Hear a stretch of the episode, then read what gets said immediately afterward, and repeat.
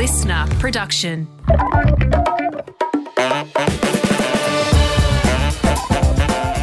Yes, hello and welcome to the Jock and Journo podcast. September is here, so it's a, a finals version. I'm Jay Clark and I'm joined by the Collingwood champ coming up to his 29th final next week. What an extraordinary effort, Scotty Pendlebury. How are you, mate? Very well, mate. How are you going? You're the one that's limped in, sore, wounded, wounded animal today. What what have you done? Feeling a bit sick and sorry for myself. A bit sore, actually. I feel I feel a bit sick in the stomach. Do you know why that is? Why? I've had leather poisoning. Uh, last week, I played on Saturday. I played a footy game, a dad's footy game. This is your annual school one, isn't it? the annual school game. Uh, we play against dads from other primary schools, and um, it actually got a bit heated, to be honest. Like it got a bit fiery. Well, you have the boxing record. Was it you? I didn't, I didn't start any of that sort of stuff, but it did get a bit spicy. There, we played with Damien Peverill from uh, former Yeah, Essendon midfielder, and um, Daniel Harris, former North Melbourne gun. But uh, I made the mother of all clangers, What are you- the mother of all mistakes. During the game. last minute, we're down by a goal. I popped out in the halfback flank, had a man free on the half forward flank, and put it out on the full in front of everyone. Walk of shame. Bronx cheers. I heard some bloke go, put that in the paper. So I really copped it. Who do you play against? Another primary school, the dads from, um, their kids from another primary school. So it's been going for So 15 your- years. So your reputation's down the drain. really took a hit. Really took Your a best hit. player last year, weren't you, in the game? Well, got a few easy touches at Yeah. halfback, but uh, would have been nice to show some composure with the footy. Pressure. Pressure makes diamonds, late. doesn't it? It does. Hey, speaking of pressure making diamonds, you're through. You take on Melbourne. Of course, uh, the Magpies Thursday night in the qualifying final. Brodie Grundy looks like he might be watching that from the sidelines, which would be incredibly tough. But uh, you'd be happy, mate, that after a wobbly month, the Pies look like they got back on track against the Bombers. Yeah, I always laugh. I think Craig McRae's new one's like form. What What is form? Mhm. People are like, you're out of form or you're in form. He's like, what is form? Yeah, doesn't been out of believe in form. it. Doesn't believe in it. Um, I found it. Yeah, no, it was good. It was good to get back on track, especially defensively. We are really solid when the game was up for grabs in that first quarter. Yep. kept them to three points. We've kicked, I think, eight goals through ourselves. Mhm. Most of that was turnover game. So on the back of defense, being able, to go back and score. So yeah, felt like we got some parts right, and felt like we're in a really good spot now to prep and get ready. But it's been nice. You know, we we played Friday night obviously, and then have been given four days off. So it's been nice to sort of relax and Mhm. let go of footy for a few days and heal the body and um, yeah, just enjoy some time out. We've got a lot, lot to speak about. We're going to speak about some trade stuff and uh, Jack Ginnivan. He was a big story from uh, Thursday night finals. I'll tell you what I did notice, Scotty. And uh, I know you're the AFL's top disposal winner and you touched the ball more times than any other player in the history of the game. But I reckon your contested marks deep forward to be under 10 for your whole career. You've, Oh, had an absolutely. you've had an illustrious career, mate. But when it comes to contested marking over your head, I don't know that you've got you've had that many. So I when think they it's just general marking. so when they set you to full forward, when you got sent to uh, full forward, was um, Craig McRae just sort of trying a few things? Was he just experimenting because Yeah, you're up by got- 10 goals? Yeah, well, I think we were sort of the rotations. I ended up going deep forward, and I thought, well, I don't have the pace to get away from guys here. I don't have the jumping ability, so I've got to try and outsmart, get Yes. out the back, or Mm. tick up lead when they turn their head. So I felt like I got two good looks, Yes. but then, I, as I said, I didn't have the jump to mark it. I didn't have the pace to get back on the ground level ball. So Yep. It's pretty funny. I, after I dropped that mark, I tried to jump. I said the ground shifted under my foot. That's why I didn't get off the ground. Come to the bench, and Jamie Elliott, who was the sub, Mm. just started laughing at me. He's like, "That was so bad. That is horrendous." He goes, "You cannot mark." I just was like, "Oh, I felt like probably felt like you when you butchered that kick on the weekend." Yes. I sort of just wanted to go off there and then. It's like I was out by myself. My uh, leggy hit a great kick to me, and Mm. Oh, and then I yeah, just butcher, absolutely butchered it. Ah, you're only human, Scotty. It's all good. Hey, um, but so a nice win. Um, the big story, as I said, I thought was Jack Ginnivan. Now, I mean, the, comp- the competition pressure for spots has been enormous, hasn't it? Like, you look at what changes you're going to make for next week. It looks like a tough 22 to pick, but Jack Ginnivan, after not being in the team early in the season, we know about sort of the video stuff and the, the toilet stuff. So it was, a, it was a challenging start to the year. Going to be hard to drop off that performance. What do you have? Three goals and 20 odd possessions. Yeah, three goal assists as well. Yeah, yeah. I thought he was um yeah, he was awesome and um yeah, I said Fly Fly's spoken about this, but it's not it's not like he's just come in and then he's hit form. He's yeah, I feel like for probably ten or twelve weeks he was our and he's still training at a really high standard. But Mm. through those, you know, when he was in the VFL, you you got like two options. You can drop your bottom lip or you can get to work and do something about it. And yeah, he just set in a plan of he wanted to be, you know, every training session he wanted to be our best trainer. So train the hardest in the match play, get everything right. Um, I Did know you see that? yeah, oh, absolutely. I I spent a fair time playing on him um, in those match plays, you know, at half back, and he's for, and he's just buzzing around everywhere. And you know, I'm 35, three days post game. I'm not really wanting to chase him too much. I'm almost like slow down here. Mm. Um, but yeah, he just trained extremely hard. He treated it like a game every training session. Off the field, you know, working with a dietitian, how he can clean up diet and just be better. And he's just feel like the habits he's learnt in the last probably 10 weeks, he won't see, he, like he's obviously seeing the benefits a little bit now, but this will set him up for the rest of, of his career, having Mm. these habits that he's learnt by being challenged, fighting through Mm. training standards, how, how important they are, your diet, everything you're doing away from the place. This sets you up for a long career. So he'd be so grateful he's learnt the lessons this year. It's not obviously been the, the whole season he's wanted, but he's in right time of the year. He's got a spot, and yeah, he'll play a big part in our finals campaign. So last year, did he kick 40 goals or thereabouts? He was very, Second year player, yeah, 40 goals. Very, Yeah, yeah. But it would have been a hit to the ego earlier this season when he's not getting picked because part of you be thinking, well, I'm good enough. I should be in the team. Did you have that chat to him when sort of all that was sort of happening? Oh, not really. He was suspended, obviously, for the first few games. So then, you know, and then we've obviously, as the game moves on really quickly, so we find Mhm. a side. We start the year really well, found it hard to get a place in. And then, as I said, like there, there's the challenge right there of how do I get back in? And Yep. So instead of getting caught up into the week to week of, oh, I'm not getting a game where I am, it's like he just put in, uh, put in place a really good process of, all right, what's going to give me the best chance to succeed here? Let's Mm. get my training standards right. Let's get my diet right, gym work right, all that sort of stuff. And um, yeah, it was a slow burn, but he's, as I said, he's got there and he performed really well the last few weeks since he's been back in. How do you just last this? How, how, how do you think he's coped broadly with the public attention? Like he came in with the peroxide hair, and then Kane Cornes sort of had a go at him for, with the video stuff, and then you obviously had the club suspension. Um, how, how do you, you know, he's attracted a lot of attention for a young Yeah, player. absolutely. How how has he coped with all that part of it? Do you think? Oh, yeah, it'd be fascinating to get him in one time and have a chat about it, probably end of season. And Yep. um, yeah, so I've seen it so many times come through our football club because I said he's a 20, well, what was he last year, 19 year old kid from Castlemaine Yep. who absolutely lives and breathes football. Like he's a diehard Is he? he's a footy nuffy. Like Yeah. Loves it, and probably his passion for the game's probably been challenged in the last few years Mm. because it at the start when it all comes, it's amazing, but Mm. then sort of as as I'm older, you sort of know you're almost they're not getting set up, but you know that they're going to come for you too. Mm. Once they pump you up all this way, if they've put in a few bad performances, they'll come for you. So Yep. yeah, he's probably learnt about how big Collingwood is and how to manage that, and you know what to do and what not to do, and yeah, it's a hell of a challenge. And there's only yeah, you, you almost can say like, be careful of this, be careful of that, Mm. but until they actually go through it, and it's very unique. Like he's probably you know there was Daisy that come through with huge fanfare. Mm. Um, you know Geordie De Goey has probably been another one. Ginni, Nick Daicos, like there's you know guys that come through and it just seems to explode on them, and it's how they handle it, and it's challenging at times. Because I said when it's good, it's really good, but Mm. then um, it's just not riding that roller coaster, which would be so hard. Everywhere he goes, there's Mm. people know who he is. You know, Yep. he's a huge in this day and age a social media presence. So Mm. Um, it would be yeah, and I feel like now he's in a really good space. He's probably learnt to not ride that roller coaster as much and just worry about the process. Staying more level. Which yeah, absolutely. should be hard when you're getting pumped up time and time after again. Then you fall off that cliff. Yeah. Um, as you as you just mentioned, that can be a hard fall. I would have thought at times, but he's playing good footy, and he's going to be hard to drop. Do you think he keeps his spot? Um, yeah, well, we've got a few guys coming back in, but I feel like yeah, he's he's all you can do every week in I suppose in any size, you put your name up there and give yourself the best chance, and that's Yep. what Ginni's done. He was exceptional the other night. He's a very smart player, gets the right spots for us when we need him to. He can finish his work, create for others, and that's probably the thing that I've loved most this season when he's come back is the ability to create for others. So not only is he kicking a goal here and there, but he's more than happy to set two or three up, which is amazing. Going to play Melbourne on the Thursday night. Ninety thousand expected. So that going to be absolutely monstrous. Grundy potentially watching from the sidelines. They are very good opposition. It'll be your 29th final.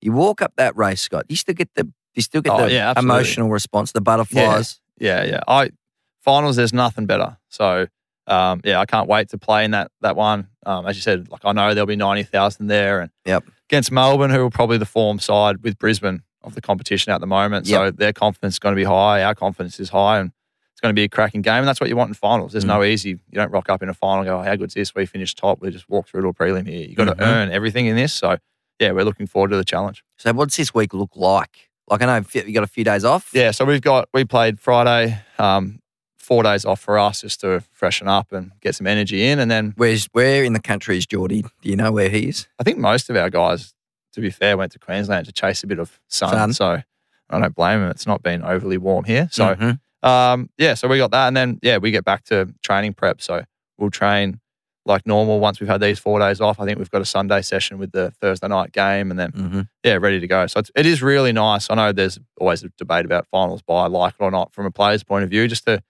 you know get those extra days to freshen up Mm. and then get ready to go and know you're hitting it at hundred percent or as close to as as you can be. So you're a fan of the free finals? Yes. Yep. Yes. It Are helps. you?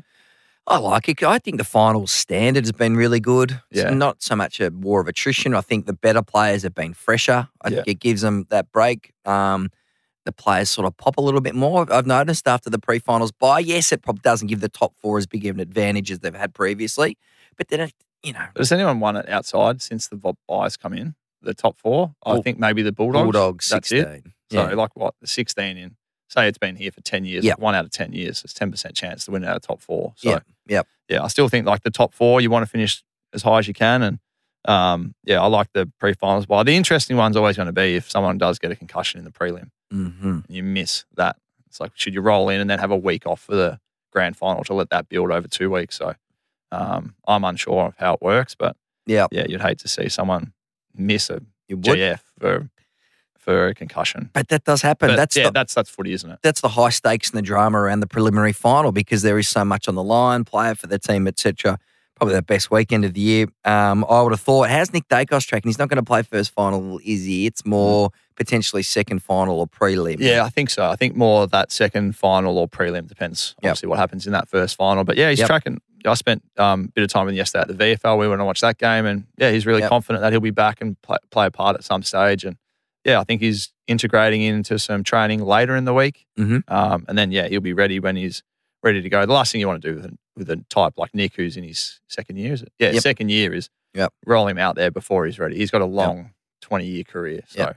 um, I know he can get caught up real in the short term, but he'll be he'll be right to go at some stage. Going to be big if he walks out there or gets out there for a preliminary final, and the attention he will get in that from the opposition will be interesting as well. Do you still tag him? I would have thought so. Um, the whole shape of the eight is really interesting for me, Scotty, in particular on the back of last year's exchange period. I mean, we spend so much of our time now, you know, covering footy, talking about trades and potential moves, and the interest in that, you know, is is enormous. And I look at some of these teams who have lost key players and and improved, and I, I don't reckon we've sort of spoken about this a lot, but you guys lose Grundy, right, and win the minor premiership, right, which was seen as a pretty bold move. And I know you brought in some players too. What about GWS on Sunday? So they lose Taranto and Hopper, like two genuine A graders, midfield A graders, and they come home what eight and two, make the finals. Richmond miss, and then you look at Hawthorn and they lose Tommy Mitchell, your man, and Jaeger O'Meara. And I thought Hawthorn's midfield was one of the most improved elements of the season. Like they, you know, that some of the young guys, Connor Nash, etc. John Newcombe looks like an A grader. So it's like you lose these superstars in footy now, and I just don't know whether we've got our heads fully around it. And you, and these teams going forward, and this is really encapsulated for you know in this sort of final series. I think sometimes you probably don't see like the green shoots underneath that what's coming through. Mm. Like so, GWS, you don't want to lose these players, but they might know they've got Tom Green's going to get more opportunity. Mm-hmm. Coniglio is going to get back. His body's good. He'll Yep. be he'll be sweet in there. Josh Kelly now goes from a wing back inside. Yeah, things like that. So there's a lot of um, midfield depth at clubs that you don't know about. Even even for us at Collingwood, like Finn Macrae's been sitting there Mm. dominating the VFL, Mm. waiting, and it's you know he's just waiting for that opportunity. And there's probably guys at all these clubs that have just waited. Mm. Um, you know, with O'Meara and Mitchell moving out, that lets Day, Connor Nash, John Newcombe all get Yep. more exposed time in there. So Mm. yeah, so the midfield's the hardest position to break into in the AFL, but there's a lot of guys sitting there waiting in the wings. Mm. When did Ablett leave? Was it 2011 to go Gold Coast? Yes. And then they go on and win the flag. And he's Yep. arguably the well, Buddy Franklin left Hawthorn and they beat Sydney in the Mm. grand final. They're probably the two best players of the last 20, Yep. 25 years. They leave their clubs and their clubs go and win. So Mm. yeah, it's it's I feel like at the time when trades happen, it feels like they need to be analysed who won or lost the Yep. next day. Yep. It needs to play out over a long period of time of Mm. what you see because, you know, Chris Judd left West Coast for Carlton and Carlton never played in a final series and West Coast then lose arguably their best player of the last 20 years. Want a flag? won a flag and go play in the Mm. 2010 final series, 2011, 2012 final series without him. Mm. So yeah, I think go. Yeah, it's a it's a funny it's a build over time, and you need to see what's underneath. And um, clubs aren't dumb. Like there's Mm. you never want to lose players, but you never you got a list of 45. There's guys coming through, so they just need a lot of it's timing, opportunity, and and how you get it. I check myself now and I'm thinking, do we over, do I overestimate the impact of one player, one star player can have? You know, when you're not considering the salary cap room you can make to bring in other players or, you know, better value, better depth. Look at the Western Bulldogs, right? So they played the 2021 grand final. Treloar's there at one point. Since then, snuck in last year, didn't win a final. This year didn't make the finals. And they brought in Rory Lobb, brought in Adam Treloar. You know, you guys lost Treloar, lost Stephenson, and have surged up since. So I, I just think that's a really fascinating time for that this sort of you know player exchange uh, period. Like I, I know we touched on this already, but what must Brodie Grundy be thinking if he doesn't, if he is on the sidelines next week watching both of those te- teams go at it? He's essentially been kicked out by, by two teams in a sense. Like that would be hard. Oh, That- no that doubt. be It'd be hard, hard sitting there watching, but it's the ma- it's the, the debate about like the number one pick as well. Mm. Like every year, the number one pick, it's like extraordinary. It's like there's only him in the draft, and he Yep. puts on this pedestal, and then number two is almost like pick seventy. Yes. Yeah. Like he comes in, it's like. That you're splitting hairs between pick one and pick two. Yeah. Because I heard the debate about oh, did North they Tank. won but they lost. Should they have tanked? It's like why? Like win, you just won a game of football. Like, and that club struggled to win a game of football for 20 weeks. That Yeah. means more to the culture, the fabric of what you're trying to do. And people say, "Oh, yeah, but who cares? It means nothing. You only won three games for the year." Well, you you're in it to win it. Like, you got to learn how to Mm. win first. And Mm. pick one is not going to come in and just change your fortune. And that's unfortunately, pick ones get lumped with that. Mm. You're a pick one. You need to come in and you need to change the whole football club as an 18 year old. Mm. I'd rather go pick two. Mm. I'd if You see it as a burden. it's a massive burden. They Mm. come in, they're supposed to, oh, he's going to fix the midfield. He's going to be the star player. He's got the keys to the um, to the bus, all this sort of stuff. Yep. Pick two comes in. It's like you just need to do your role, build. Um, we'll give you more time, and it's just it's crazy. Like the pressure Horne-Francis was under at North. um, North. So he's got to drive the standards. You hear all this talk. It's like he needs leadership around him to harness him, and in four or five years, he could be the best player in the comp. But he can't come in and have the keys straight away. He's got to learn the right way. and he didn't look like he coped with it, to be honest. And you can understand why. Yeah. Yeah. Well, you have a look at um. So like even for us, like Nick went pick three, did he?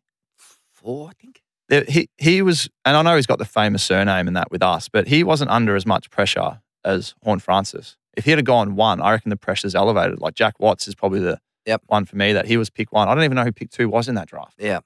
Like, Jamarra Ugle-Hagan was another. Yeah, like there's a, so much pressure on these guys at pick one. I would hmm. rather have pick two, pick three, pick four, pick five than pick one. Yeah. Yeah. Pick five's turned out to be a pretty good pick over time too, hasn't it? Oh, Buddy Franklin bloke- went pick five. Says the bloke taking a pick five. Um, so you get no doubt. So watching North Melbourne from afar, and we've been talking about because Harley Reid, obviously, we've been pumped. We've been I've been writing stories about this bloke for nearly twelve months now. Yeah. trained with the Bombers for a week and played in one of their um, scratch matches. Yeah. Um, right, and he turned he turned on a blind in this last quarter. He set Zach Merrett on his backside with With the off. with the don't argue, right? And I thought, whoa, this kid's 17 and he's um he looks like Dustin Martin out there, right? So he's been the number one pick the whole way and he's gonna walk into that. But it seems like he's gonna be an incredible player. But you watching from afar, you saw what played out between North Melbourne and Gold Coast.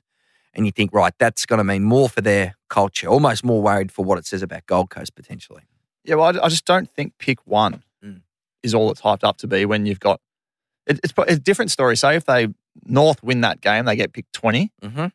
versus they lose, they get pick one. Yep. Well, then you're saying, well, probably we need to lose this game. Yep. But when it's pick one versus pick two, it doesn't matter. Yeah. More importantly, they played, they kicked 20 goals. Yep. Like they looked really good. Like they'll get a bit of confidence off that. Yeah.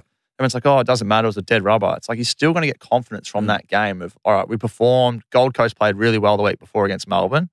Gold Coast started the game really well. Mm. Um, you can use that Mm. as a little bit of fuel. All right, this is how it feels, boys, when you win. This is like we enjoy this. You're going to enjoy the next couple of days now, like whatever it is, instead of being, because the easy thing for North would have been roll up, get done by 70, because that's what they're supposed to do, and then lose. Then you get pick one, and then Mm. one's if you don't improve next year when you got pick one again. Mm. It's like it's all this pressure. It's like, I was really happy to see them win and play a really good and exciting style of footy. Your first year, so you make finals in your first year. Yeah, yeah. Really? So you walked into a club Yeah, so we finished second last. Yeah. Before I got there, and that Yep. was when there was priority picks. That's how old I am. Daisy Yep. was pick two. Yep. And then I was pick five. You both played at Gippsland Power. Yep. Yep. And then so it was us, Carlton, and Hawthorn, the Yep. three clubs that had priority picks. So Yep. Carlton had pick one, Collingwood two, and then Hawthorn three, and then four, five, and six was Yep. the same order again. So, Yep. Yep. Yeah, we walked in and we weren't very good the year before. We were second last, and then we played. Yeah, I've played. I've only missed finals three times in eighteen years. So um, I was extremely lucky. But I said, like we, even back then, like Daisy walked in pick two, and it was like, wow, we have pick two, and there's a lot of pressure on him. Mm. But the rest of us, we just got to just ride on his coattails for a few years. Like he copped all the heat, all the pressure, and we didn't have to do anything. Like because well, he come in, he set the competition alight in his first year, like Yes. big hanger and Mm-hmm. blonde hair, and Mhm. um, you know, had some really like amazing traits for a young eighteen year old kid. But the rest of us, we just got to sort of cruise under his. We could play, you didn't have to touch it, and you'd be all right because He had the spotlight. he had all the spotlight. He So, was he was one of the one of the few players, and maybe Kozzie Pickett fits in this basket as well. The great Dale Thomas, uh, who's an absolute legend of a man. He could kick mark of the year and goal of the year in the same passage. Yeah, and he had, and he's got the gift of the gab. So I remember, like before his first game, they asked him, "Is you know, me and Ben Hart have played 300 games combined tonight." ben Hart had played 299, and Daisy's playing his first game, so he had a bit of cheek about him, and Yes. he took a massive hang of that game, and um, you know, he used to chuck chuck the ball under his arm and take off and run, and Mm-hmm. this is before his ankle went Mm-hmm. cuckoo, and. Um, Yeah. But yeah, so he had some awesome traits. As you said, I played Gippy with Daisy, so Yep. kicked four goals and had 20 in the grand final, Daisy, and like those four goals were four amazing, unbelievable goals. So Yep. yeah, I don't know why, why we've gone on a Daisy Thomas round here, but he was a hell of a player. You two were the yin and the yang. Why do you think Mick bonded so close to him? I mean, they had a special they had a special relationship back in the day. Did you was that obvious straight away? um, oh, Mick was awesome with. I think Daisy's Everyone? relationship got highlighted with Mick, but he Yep. was awesome with all us young guys. And Yep. um, I, rem- or even before the final series one year, I remember him grabbing us all and being like, "We're going to go as far as you guys take us. You guys are the youth, you're the, the energy whip, so to speak, and I want you to bring all your strengths. Don't feel afraid of the stage. I'll back you in." Like he was just Pretty empowering. yeah, and because we were a young crop, they, as I said, just before we got there, they were second last. Mick probably could see that he needed to bring these young guys through, and Mm. um, yeah, I think in 2006 we played in a prelim final for Williamstown. Um, when we were, that was the Collingwood second side, Yeah. there was nine of us that played in that 2006 Mm. that then went and played 2010 together in a flag. So um, yeah, the bond that that younger group and fostered by Mick and development coaches was awesome. Mm, very good. All right. So we're going to take a short break. Right, let's talk about the Bombers for a second. Off season standards. See, Brad Scott, when Bunter in his press conference said things are going to go up a notch at Tullamarine. I reckon I've heard that before, though. I've I've written and reported that before. So is it all talk at Essendon? Well, I know Brad Scott because he was our midfield coach, and yeah, if he says it, uh, they're going to be accountable for it. All right, that's coming up next on the Jock and Journo podcast.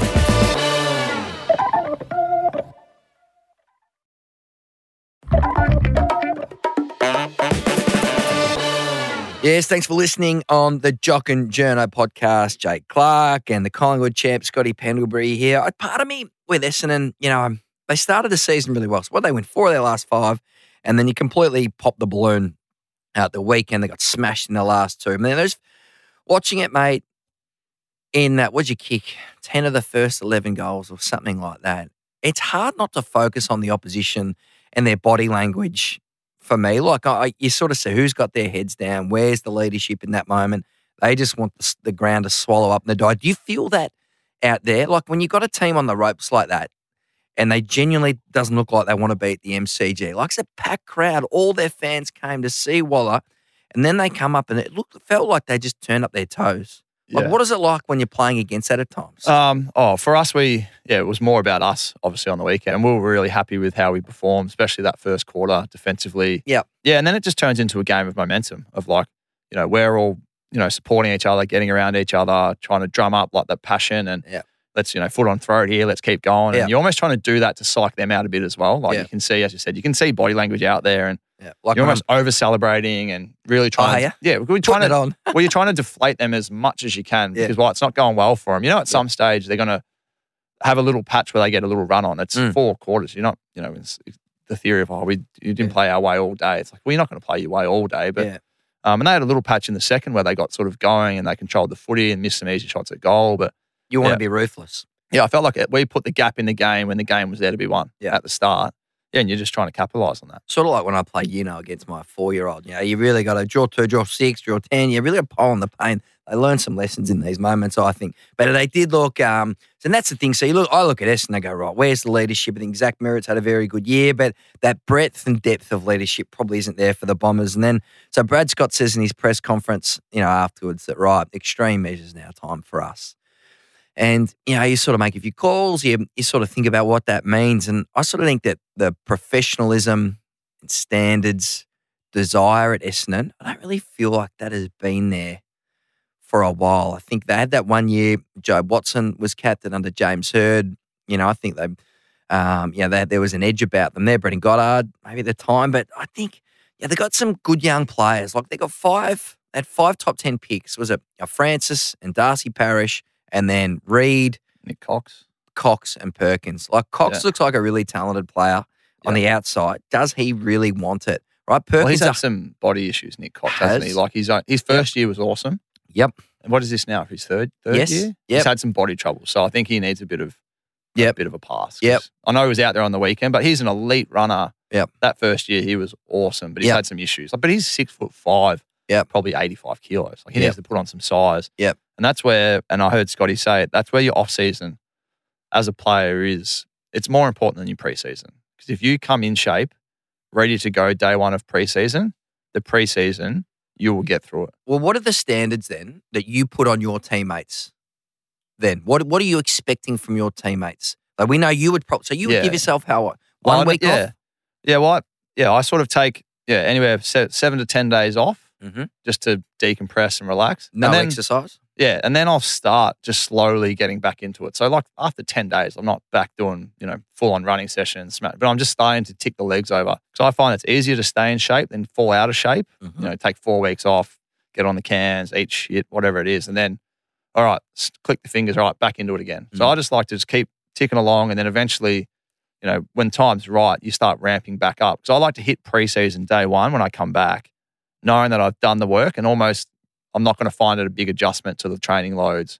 I've almost done a mini preseason before the preseason starts. And I've done that for 17 years or 18 years now. And I just find like I get through preseason easier and easier every year.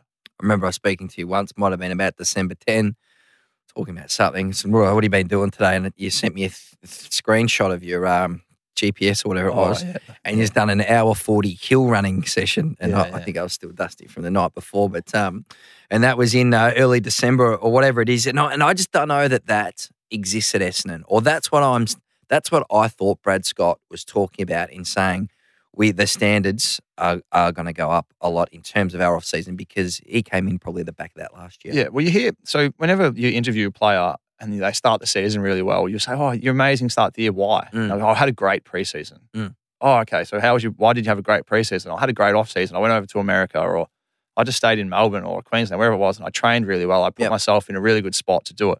The hardest thing is to do it year on year Mhm. because often players have one really good year and then they think, all right, this is like I've got the formula. Yep. I had a really good season. I'm going to just have a really good season next year. Yep. It's like, well, how do you get better? You got to go back off season. You got to do probably a little bit more than you just did the Mm. last off season. Yep. And that's where it's hard because every off season, you've got to do the work straight away again. It just starts and it just Mm. it gets so repetitive and it does get mundane and a bit boring at times. And um, you know, early days for me, I could just do all that stuff by myself. It didn't bother me. I'd you know, I'd go back to Sale or wherever I was overseas. I just I loved it. Go But now, as I've got older, Mm-hmm. I more enjoy, you know, Friday afternoon, the boys that live around me, hey, let's go have a run, a kick down in Hampton or Highett or whatever, and we'll go have that. Then we'll go have lunch afterwards, have a couple of beers or whatever it is. So make it a bit more social, but you're still doing all the work. Yeah. And then you're dragging others with you as well. So you know that everyone's Mm. doing the work. And then the other good thing with that is if you start doing the work with guys, you know, six weeks out, you're all running and you feel that you're behind or they're behind, you're like, hey, you know, you jump. That's when you be like, hey, make sure you come next week when we do all these. There's, you got a little bit of work to do to catch up here. Mm. Um, and that's when you, that's how you keep people accountable. So,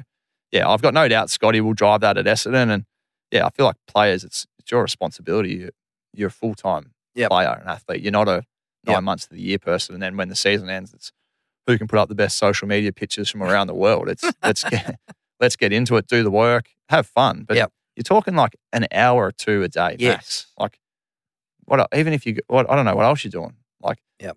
just get get it done, and then like you, you're setting yourself up to succeed Mm. by not doing it. You're setting yourself up to Yep. be sitting in the stands. No one wants to be sitting in the stands watching footy. So do you get frustrated though um, when you get a young talented player to come, who comes in and then isn't self motivated or isn't self driven? It doesn't like needs to be, you know, No, I never get annoyed with young guys because they they're like they've got to learn how to Oh. do it. It's more if we had a young player come through and they Mhm. didn't get it, Yeah. I would put that more on our senior group that we didn't educate, help him, Yeah. get around him enough. And then you can educate them and they'll get better. Where it's if they keep doing it consistently, mm-hmm. then it's probably on the individual. But like a young guy's always going to ebb and flow. The Mm. really special ones don't. Like they just get it. They know what they want to do because they love it and they're Mm-hmm. so hungry to succeed. But there's a lot of guys that they come in and they're footballers. Yep. They're not, you know, they don't know how to program themselves. They don't know exactly how much running to do and all this sort of stuff. That's where I reckon it's so important. You get in groups, you do your work. As I said, it's one or two hours a day. Mm-hmm.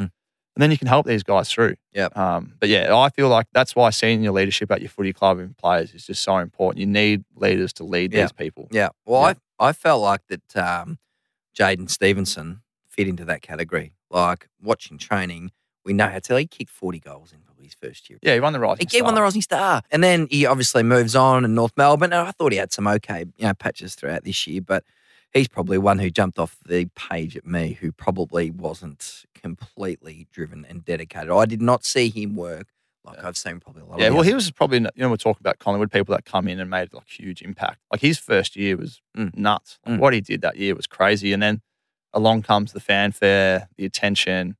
And then, yeah, and then the lesson for Jaiden would have been the same thing.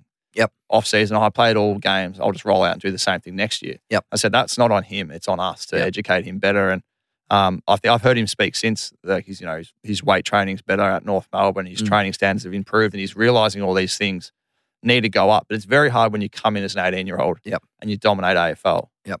Like you're not going to put a premium on all these little things until Mhm. they start getting challenged. Then you realize how important they are. yes. And it takes, everyone's different. And it takes people time to figure this stuff out. Has the penny dropped? Possibly it has. Hey, it's uh, Mad Monday or Wacky Wednesday um, coming up this week. Wacky Wednesday. Mad Monday's dead. I don't feel like you would have been great at Wacky Wednesday, to be honest. Been good at a lot No. of things. I reckon overhead marking and Wacky Wednesday Yeah. probably not, not two of your biggest Yeah, strengths. This not is where I. I'm probably coming more into the Well, zone. my, my first ever Wacky Wednesday, I was petrified. I was like 18. Yeah.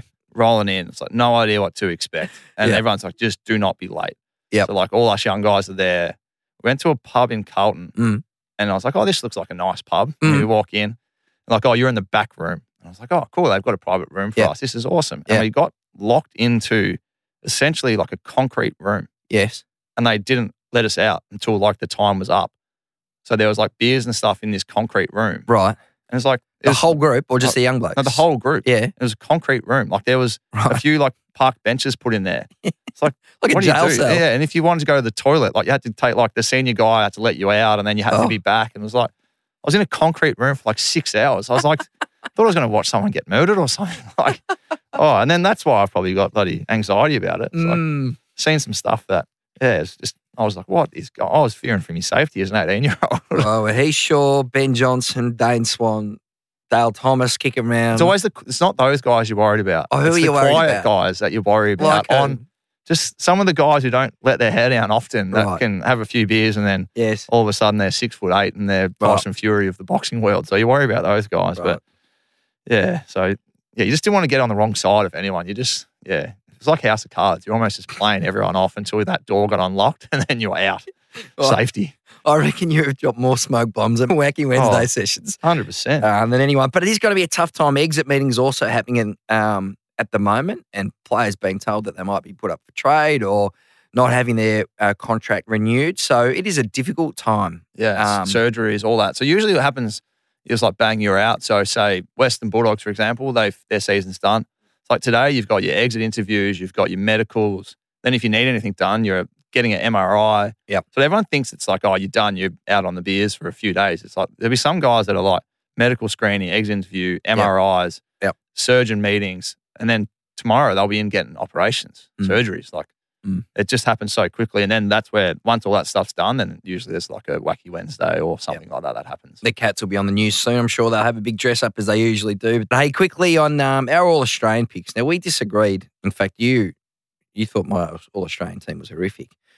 Um, should we no, go? I didn't think it was horrific. Should I we go said- through it quick? Well, I had Yeah. Tommy Stewart in there, and Yeah, you no. reckon Cal Wilkie should be in there. Yeah, I, yeah. I think it's like sometimes. Oh, it's yeah. It's like say um, Dusty Martin for me. Yeah. obvious choice. Has to half be forward flank. Yep. and it's like, oh, he hasn't had as good a year as. Yep. It's like, well, who are you comparing him to? What Mm. if he gets compared to that year that he was just nuts good? Yeah. Well, then he never makes another All Australian side. True. Can't be a victim of your own standard. Yep. So like he's in, but I I'll do my back six. I had Go. Wilkie. Yep. Darcy Moore, Dan Houston, Nick Daicos, Harris Andrews, and Sinclair from St Kilda. Yeah, I had Stewart instead of Wilkie, Yeah. and then midfield sort of picks itself. Oh, you got Nick Daicos in the back flank. Yep. Yeah, so do I. Then we got Josh on a wing. I got Butters, centre or Bontempelli, Yeah. whichever way you want to do it. Gulden's the other winger. Yep. Yeah. And then half forward, Rosie Kerno Petracca. Is that the same as yours? No, I went Walker, Larkey, Dusty. Yeah, okay. Yeah. But you'd have Petracca in there somewhere. Yeah, I've got Petracca. Toby Greene. Toby Greene's the captain, is he? Yeah, I've got Toby Greene as my skipper. What is he like playing against? Awesome. He's just so? oh, just because he's he's a great player and Yeah. someone that you've got to remember that you're playing against and not watching. Yeah. 'Cause You can just do some special things and Is yeah, he chatty? no, no. He's just he's in, he plays on edge, but he plays at such an intensity and speed that is just you've got to be on all the time with him. Mhm. You can't just switch off for a second, otherwise it's a goal. Um, yeah, and I think what he's done with that group this year, um, you know, first year captain to still perform the way he does, and they all seem to rally around him really well. Um, but there's, you know, Toby Greene, Darcy Moore, I have Jordan Dawson in my side. Bontempelli. There's a few actual captains in there that could do do the job. I got Merrett, Zach Merrett ahead of Dawson. I've got Jordan Dawson. Yeah. I just think his ability, Dawson, front of center to generate scores is so good. And he got targeted a fair bit late in the year. Did. But then even like the ability, sometimes they'll go, Jordan Dawson, you're going to go play on Bontempelli. Yep. Like he's flexible. He's not just sort of the one, go out and try and rack up as much as you can here. He's got, and he's just, his left peg is just beautiful. Sammy Taylor's in for me. Yeah, I, I'm denied. I just think he missed, he already played like, he missed seven games, didn't he? Yep. I think that's too many. I'd Libber. Caleb Serong for me. Yeah. See, it's there's so many good players. That's why I know Yep. some people say don't do a squad, but I feel like it's Yep. good recognition to still be in the squad. Sicily, I had was my seventh defender. Yep. And I had Larkey in as my sort of like other because most sides play with three forwards, but one of them's a resting ruck. Yep. So he could be the resting ruck for that side. So that works. Yeah. Interesting. Um, so you won five best and fairest, six All Australians. Do you what do you rate more highly? what do you mean? Best and fairest or All Australians? Um. Oh, best and fairest. Yeah. Yeah. What Yeah. about Steve Johnson said he rates the coaches award Yeah. higher than the Brownlow. Yeah. Do you agree with that? Yeah. Absolutely. He said the Brownlow's lost its shtick. Oh, not. Oh, yeah. I don't know if it's lost. I think just the um the fact that like who votes on the coaches thing is the coaches. Yeah. They're the ones that are, you know, strategizing and planning for the game. So they have the best understanding of what influenced that game that week. Mhm. So and even like the All Australian, the selectors who sit on it, Mm. they don't watch every game of footy. No. Tell me stats don't influence their. Of course it does. Whereas the best and fairest isn't influenced by stats and stuff like that. It's role compliance, ability to impact, ability to help others. Um, so yeah, that's where it's. Yeah, I think the the yeah, if you sort of rank the awards, like the coaches award is the one that has the highest weight. So has there been a standout player in the competition for you this year? Yeah, Nick. Daicos. Yeah, but he probably won't win the coaches award because Game he's missed the last four or five. But yeah, I think Nick's was the, was the standout for a long portion of the year, and then Butters, Rosie, Bontempelli, Yep. Petracca, Yep. all those guys, and those guys I just mentioned will be the midfield Yep. of the All Australian side. So Yep. usually the All Australian side, if you looked at probably club best and fairest, Yep. they're all one, two, or three in that as well. We're going to go, but where do you keep all that? Where do you keep your six All Australian trophies? No, you get a blazer. Uh, So where, do they you, just where do you like- keep all that stuff? They just patch it. You got Uh, like a separate, mum's- you got a separate house. room. You got, she's Yeah. got a shrine there. Yeah, mum's got a shrine out the back. yeah, it's in, it's in dad's garage. It's just covered in dust and Is it? dirt. And he just says he, I reckon every time I get back, he covers it because it's probably all ruined. He just throws this black sheet over it. 'Cause all the stuff's still under there, Scott. Oh, no, well, I don't really look at it anyway. So Oh, very good. All right, mate. Well, you got a um, couple of days off, and then we're going to speak again ahead of the qualifying final, Collingwood versus Melbourne. Great time of year, Scotty. Are you up and about? Are you're on your toes? can't wait. It's exciting time of year. Yep. Because you know what you're playing for. A couple of days off, and then we're going to speak again. Collingwood versus Melbourne. What a qualifying final that will be. 90,000 in the house. Absolutely can't wait for it. We'll speak before then, mate. Thanks so much for listening, and uh, we'll catch you next week. Cheers. Thank you.